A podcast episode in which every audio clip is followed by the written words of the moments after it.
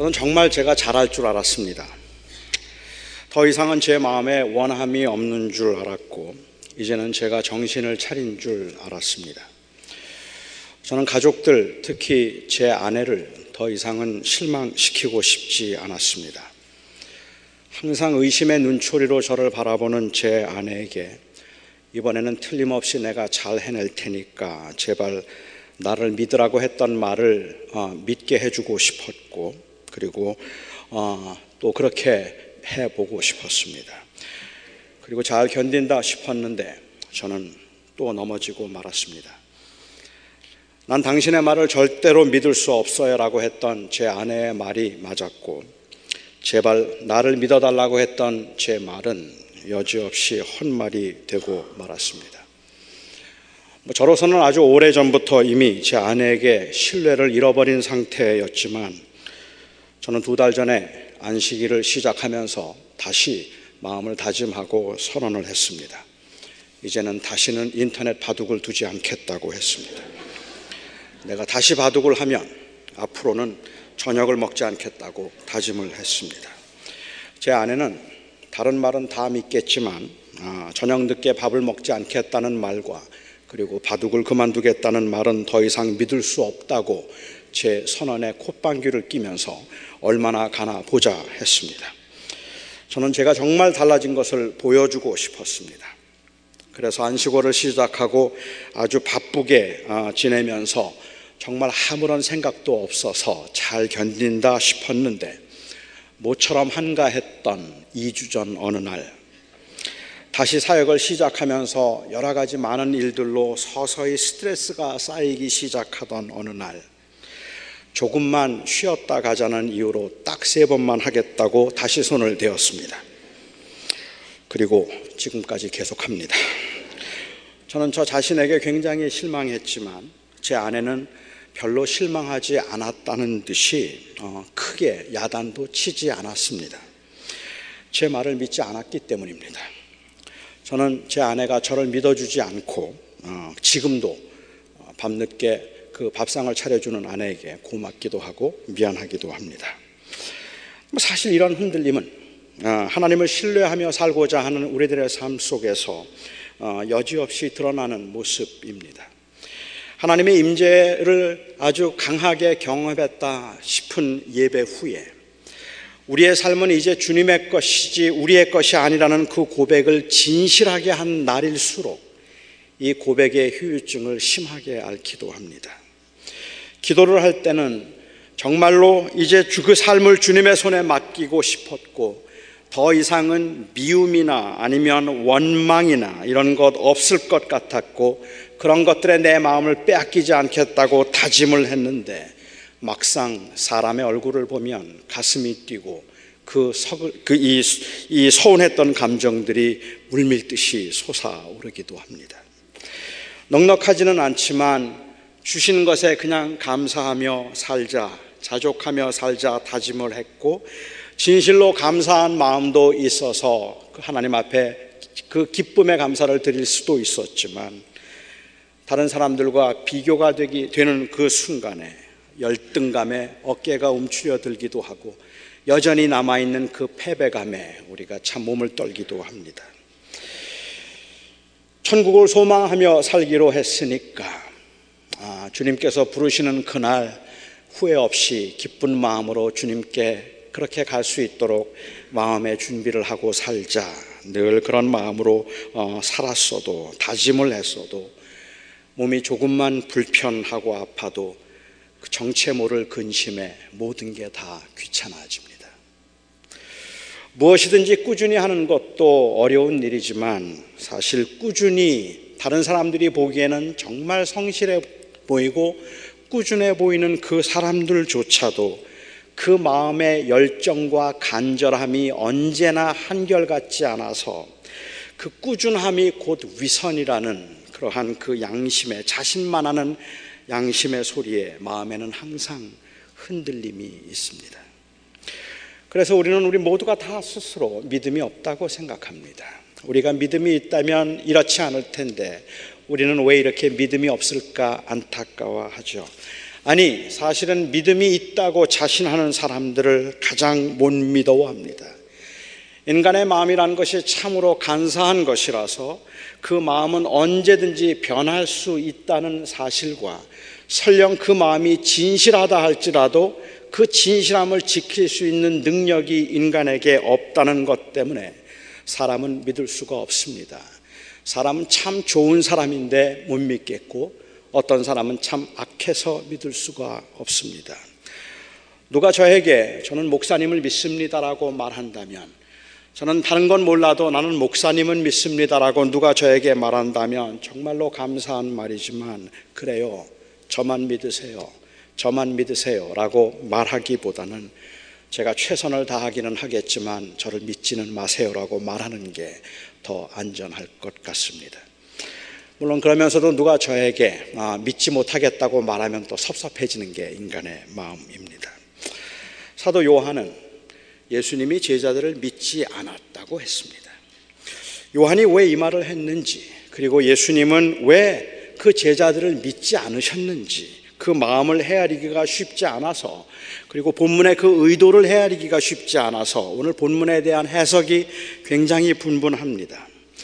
예수님께서 가나에서 물을 포도주로 만드는 엄청난 기적을 행하시고 그것을 첫 번째 표적으로 어, 행하셨습니다. 물이 포도주로 바뀌는 이 기적은 엄청난 기적이기는 했지만 그것을 기적으로 경험했던 사람들은 포도주를 떠서 연회장에게 갖다 주었던 하인들 뿐입니다. 아니 어쩌면 그 하인들조차도 그것을 기적으로 경험하지는 못했는지 모릅니다. 마술일 수도 있겠죠. 이상하다. 분명히 물을 담았는데 그게 언제 포도주로 바뀌었지? 뭐 그 정도의 신기함과 신비스러움을 느꼈을 뿐인지도 모릅니다. 그곳에 있던 제자들은 아무것도 본 것이 없지만 그렇지만 그들은 그것을 믿었다고 했어요. 그 이야기를 들었을 뿐인데 들은 것만으로도 그들은 예수님을 믿을 수 있었습니다. 물이 포도주로 바뀌었대. 예수님이 그 물을 담았는데 그것을 포도주로 바꾸셨대. 아니, 어떻게 했는지는 몰라도 그 바꾸셨대라는 말을 듣고 예수님을 하나님의 아들로 믿을 수 있었던 그들의 믿음이 진실한 것이었다 할지라도 사실은 막연한 것이었습니다. 그들은 그 표적을 보았어도 그 표적이 무엇을 의미하는지 몰랐기 때문에 그렇고 그 믿음이 어떤 희생을 요구하는지 그들은 몰랐기 때문에 그렇습니다. 그리고 나서 예수님께서는 예루살렘으로 가셨습니다. 6월절 때 예루살렘에 가셔서 예수님께서는 성전에서 장사하는 사람들을 쫓아내시고 그 성전은 만민이 기도하는 집이라고 말씀하시고 그 횡포와 그리고 또한 착취와 약탈을 일삼고 있던 당시 종교 지도자들을 대면하셨습니다. 제자들로서는 살떨리는 경험이었지만 예수님의 그 확신과 담력에 오히려 더욱 믿음이 갔을 겁니다.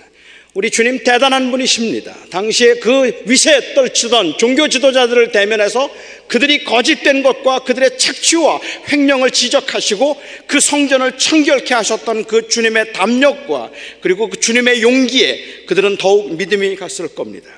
예수님께서는 그때 그 성전이 곧 임마누엘 예수 그리스도를 가리키고 있는 표적이었다고 말씀을 해 주셨고 예수님께서는 저 성전을 헐라 내가 사흘 만에 다시 짓겠다고 말씀하시므로 예수님이 바로 성전이 되신다는 것을 그들에게 알려 주셨어요.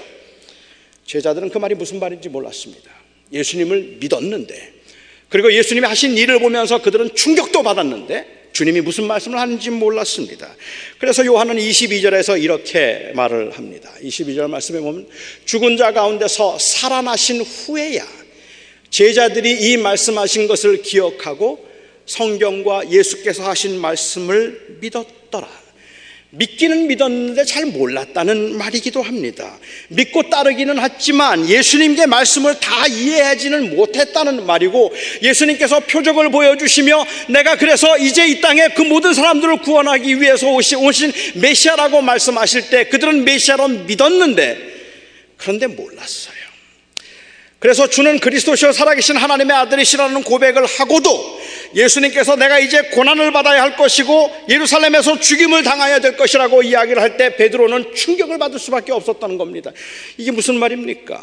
하나님의 아들이라고 내가 고백을 하고 선언을 했다면 하나님의 아들로서 영광을 누려야 되는데 왜 고난의 길을 가야 한단 말입니까? 그것을 이해할 수 없었다는 것이 베드로였다는 말입니다. 믿고 따르기는 했어도 예수님을 사랑하고 좋아하기는 했어도 예수님의 말씀 그 이 말씀을 따르기에는 여전히 이기적이고 여전히 자기중심적이었다는 말입니다. 정도의 차이가 있기는 하지만 예수님 주변에 있던 사람들도 마찬가지였던 것 같아요. 예수님께서는 예루살렘에 계시는 동안에 기적을 많이 베푸셨습니다. 병자들을 고쳐주기도 하시고 그리고 귀신을 쫓아내기도 하시는 놀라운 기적들을 그 당시 사람들에게는 생사의 문제였던 것들을 해결해 주시는 놀라운 기적을 직접 보여주셨습니다. 그래서 그들은 예수님을 믿었습니다. 23절과 24절은 이렇게 이야기를 합니다. 6월절에 예수께서 예루살렘에 계시니 많은 사람이 그의 행하시는 표적을 보고 그의 이름을 믿었으나 예수는 그의 몸을 그들에게 의탁하지 아니하셨으니 이는 친히 모든 사람을 아심이라 얘기합니다. 그 예수님의 기적 행하시는 것을 보고 많은 사람들이 예수를 믿었다고 했는데 예수님은 그들은 믿었지만 그들을 의탁하지 않았다고 하셨어요. 여기에 그들에는 제자들도 포함될 것입니다. 헬라어에는 어, 사람들이 믿었다는 말했던 이 믿음이라는 단어와 그리고 예수님께서 그 사람들을 의탁하지 않았다고 했던 그 의탁이라는 단어가 똑같은 단어입니다. 그러니까 약간 제가 의역을 하자면 그들은 예수님을 믿었지만 예수님은 그들을 믿지 않았다는 말입니다. 그들은 예수님을 믿었는데 예수님은 그들을 믿지 않았습니다. 무슨 뜻일까요? 물론 예수님이 그들을 의탁하지 않았다는 말이 물질적인 그러한 물질적인 도움을 받지 않았다는 의미는 아닐 겁니다. 아니어야 합니다.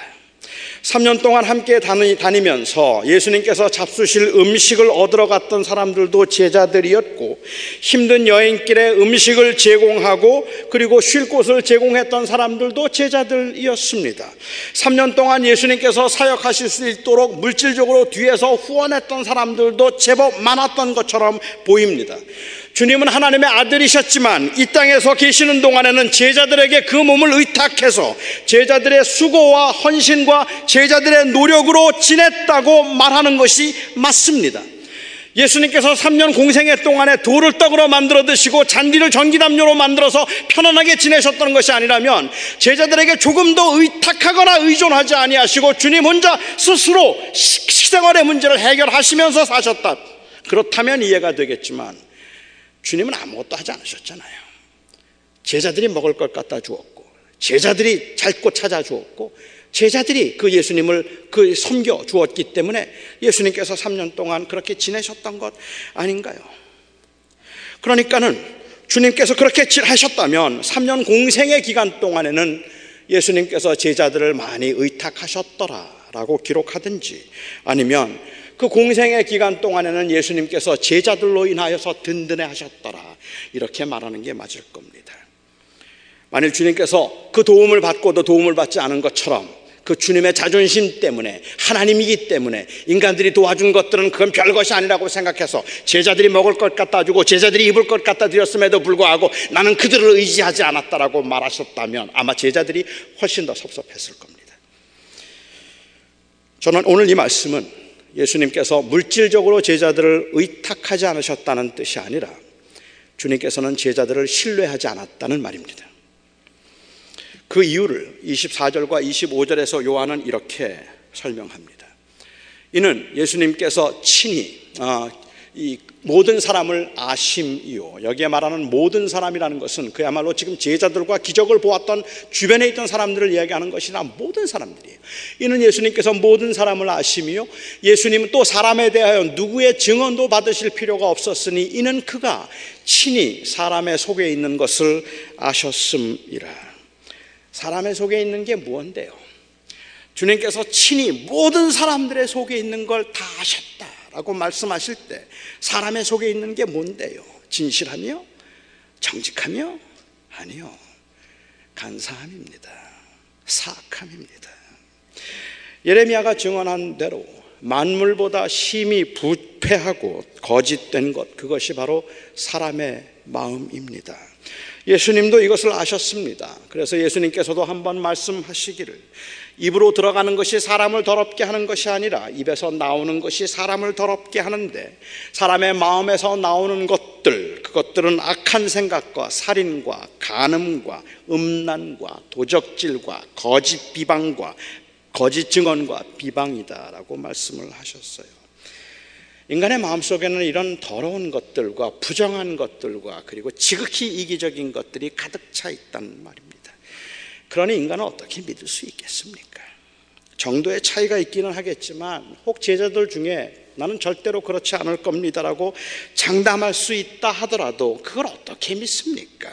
기적을 경험하고 평생을 장애인으로 살던 사람의 눈이 떠졌다고 해도 38년 동안을 앉지도 서지도 못하다가 예수님의 능력으로 걷고 뛸 수 있게 되어서 남은 생애를 주를 위해서 다 바치겠다고 그렇게 고백을 한다고 해도 그걸 어떻게 믿습니까?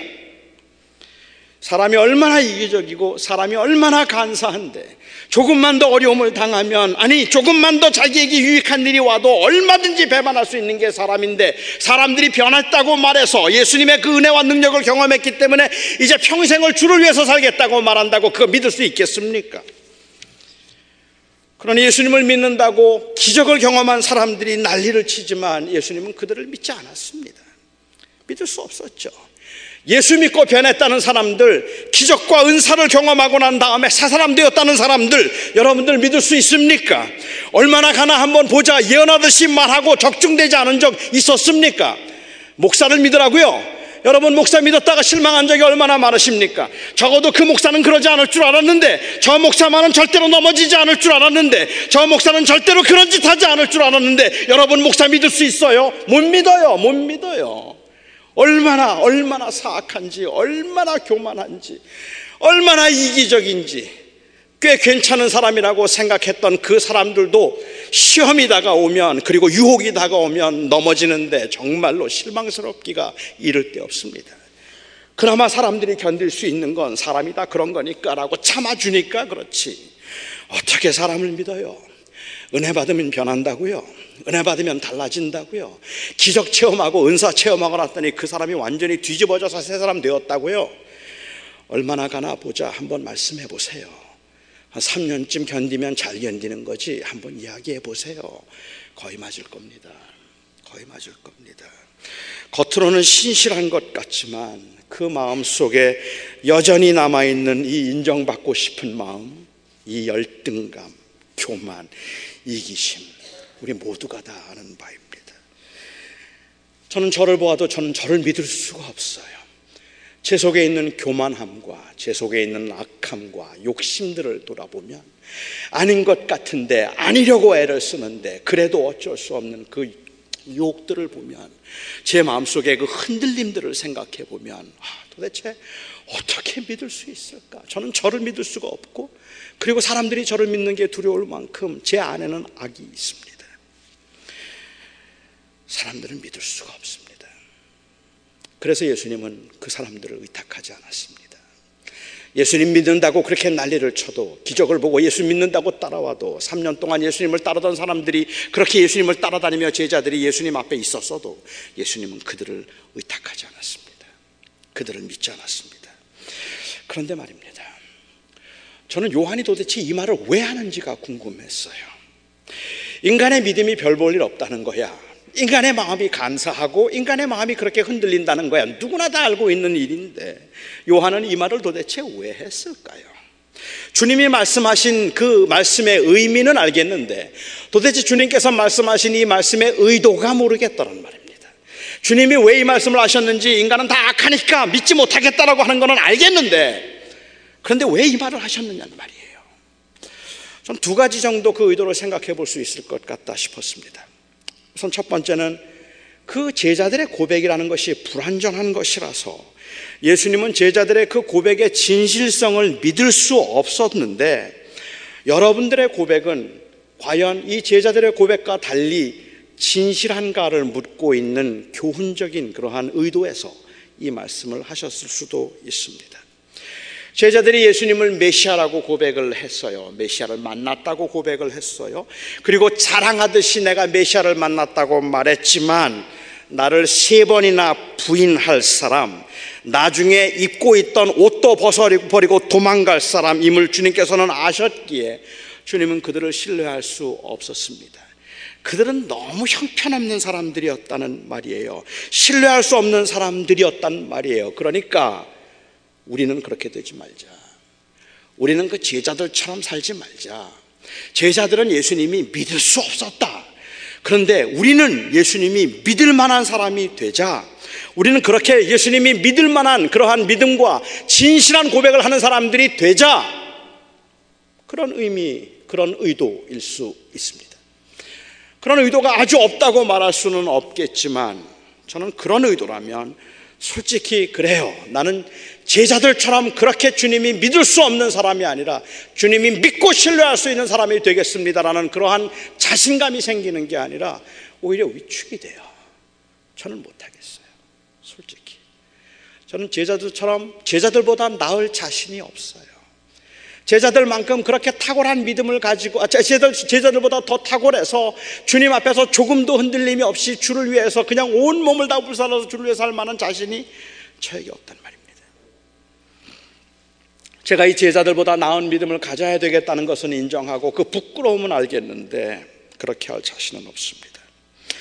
저는 요한이 그런 의도에서 너희는 제자들보다 나아야 된다. 이 제자들 형편 없었지 너희들의 믿음은 그렇지 않기를 바란다는 뜻에서 한 말이 아니라고 생각합니다. 두 번째 의미는 예수님께서 그들을 사랑하시고 그들과 함께 하심이 그들의 믿음을 신뢰해서가 아니었다는 것을 말해주기 위한 의도입니다.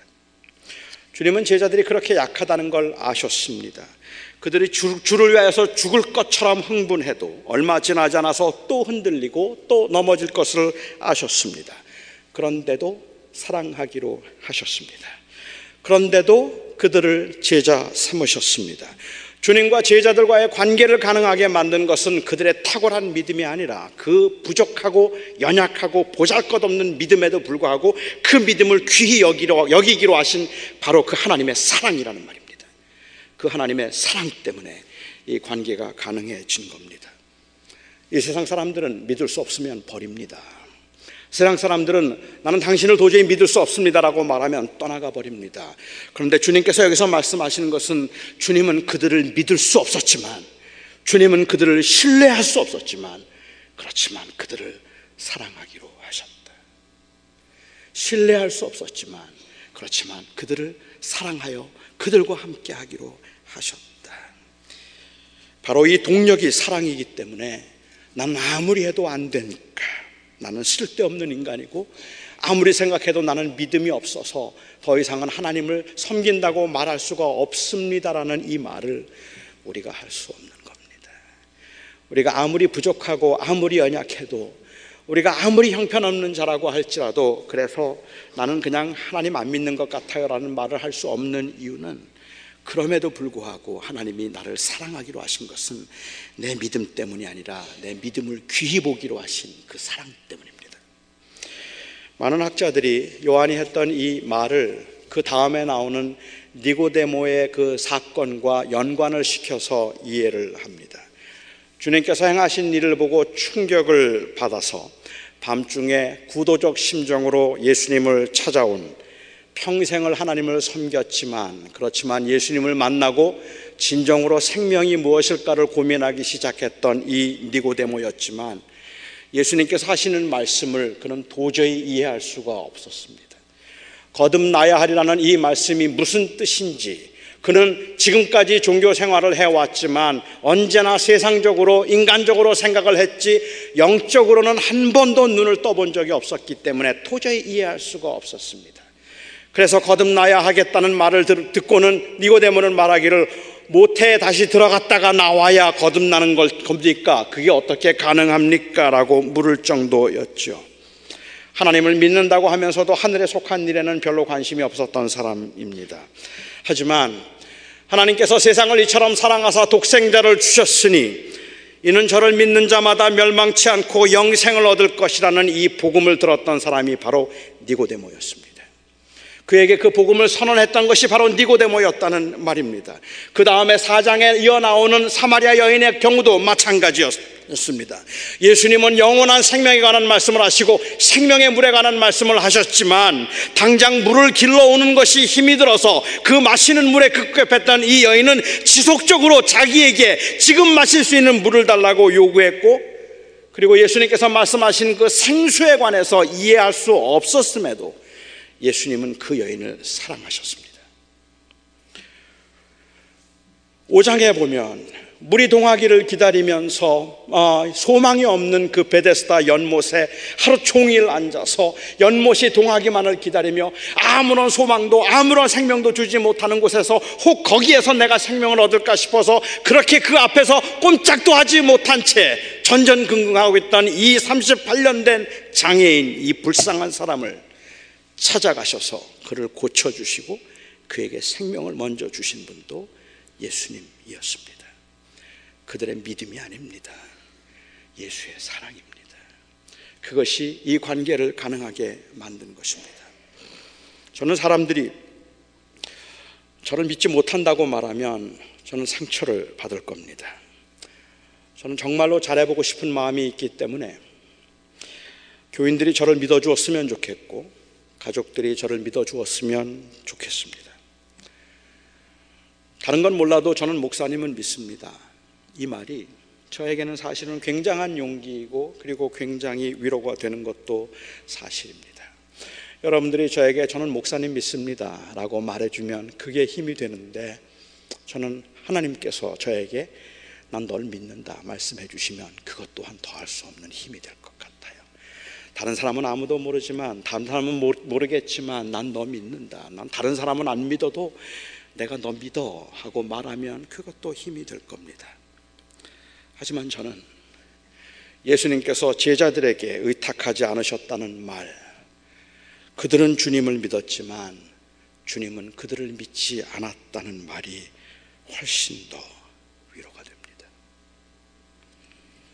경험하지 않아도, 누가 말해주지 않아도 주님은 사람의 마음속에 무엇이 있는가를 다 아셨는데, 그래서 그 제자들이 주님을 배반할 것도 아셨는데, 그런데도 주님은 그들을 사랑하기로 하셨기 때문입니다.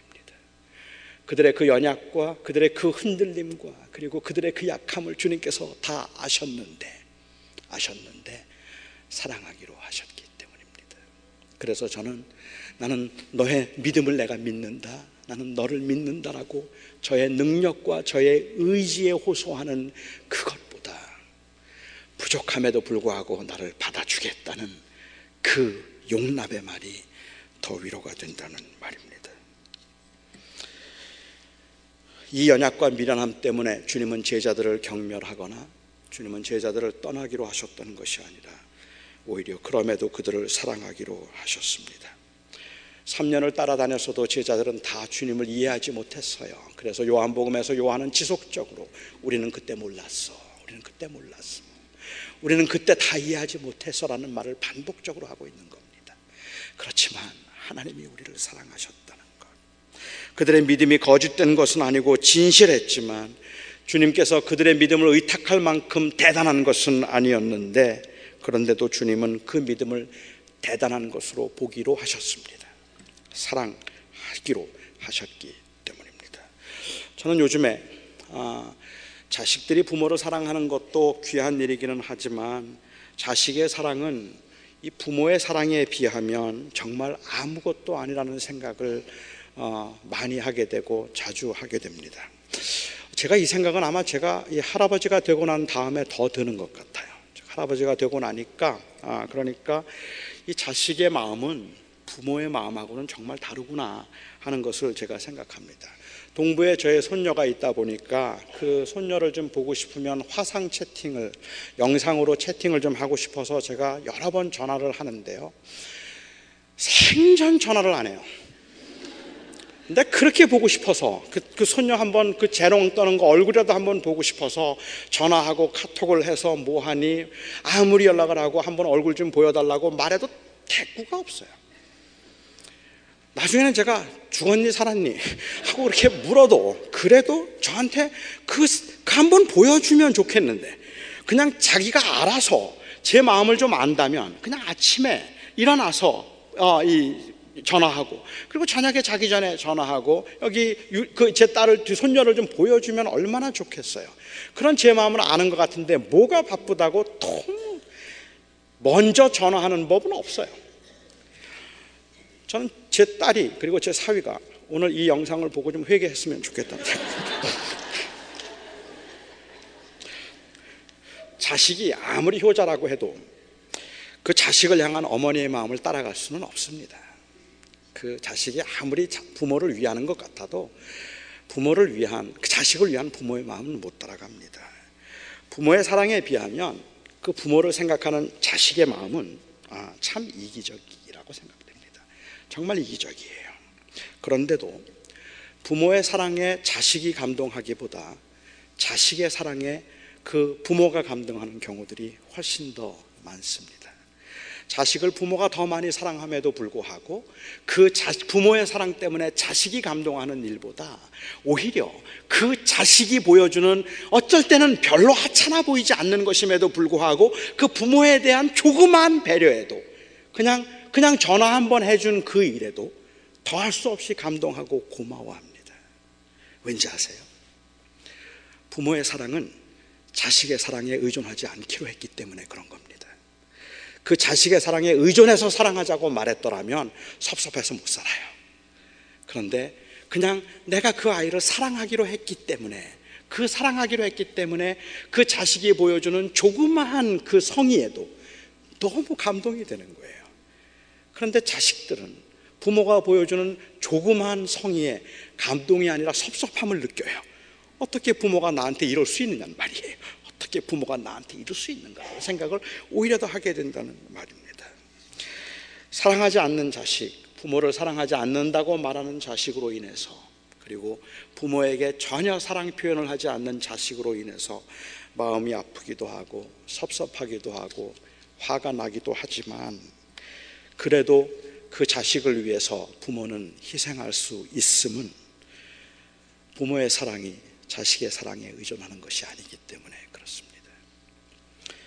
하나님은 우리의 믿음을 귀히 보기로 하셨지만 귀히 보시지만 그건 우리의 믿음이 그렇게 대단해서 그런 것이 아니라 그 작은 믿음에도 감동하기로 하신 하나님의 사랑 때문에 그런 겁니다.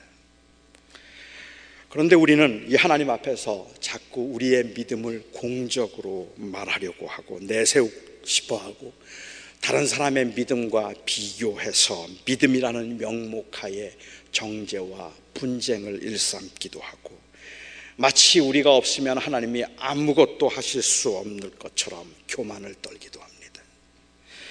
예수님은 친히 모든 사람의 마음속에 있는 것을 아셨습니다. 그래서 그 믿음에 의탁하지 않기로 하셨지만 그래도 그들을 사랑하기로 하셨습니다. 끔찍히 사랑하셔서 당신의 생명을 주기로 하셨습니다. 저와 여러분이 하나님을 떠날 수 없고 그리고 우리 우리 자신이 부족하고 연약해도 우리 스스로를 포기할 수 없는 이유는 우리의 의지와 믿음이 대단해서가 아니라 바로 하나님이 절대로 우리를 포기하지 않으실 것이라는 이 사실 때문입니다. 솔직히 저는 저 자신을 보면 답답합니다. 왜 이렇게 달라지지 않는지, 왜 작은 것 하나도 극복하지 못하고, 왜 사소한 것조차도 초월할 수 없어서 이렇게 집착하는지. 이런 제가 목회를 하고 있다는 사실이 답답할 만큼 죄송하기도 하고 제 믿음은 참 보잘 것 없는 것이라서 안타깝기도 합니다. 예수님이 이런 저를 아십니다. 누가 저에 대해서 증언하지 않아도 주님은 친히 다 아십니다. 그런데 어떻게 주님이 저를 사랑하실 수 있습니까? 그런데 어떻게 주님이 저에게 여전히 이 목회를 하게 하실 수 있습니까? 그래서 고맙습니다. 그래서 저는 평생 주님을 섬기며 예배하고 싶습니다. 제 믿음이 좋아서가 아니라 주님이 저를 그렇게 용납하시고 받아주셨기 때문입니다. 아직 노예들을 공식적으로 합법적으로 자유화하기 전에 한 사람이 노예 시장에 가서 노예로 살던 한 여자 아이를 돈을 주고 샀습니다. 그리고 그 아이에게 말했습니다. 이제 넌 자유의 몸이다. 내가 원하는 대로 해라. 이 아이는 너무 충격을 받아서 정말로 제가 원하는 대로 해도 됩니까? 그럼 너는 이제 자유하니까 내가 원하는 대로 해도 돼. 그럼 제가 어디든지 가고 싶은 곳은 어디든지 갈 수 있습니까? 그럼 어디든지 갈 수 있지. 이제 너는 자유하니까. 그렇다면 저는 선생님 따라가고 싶습니다.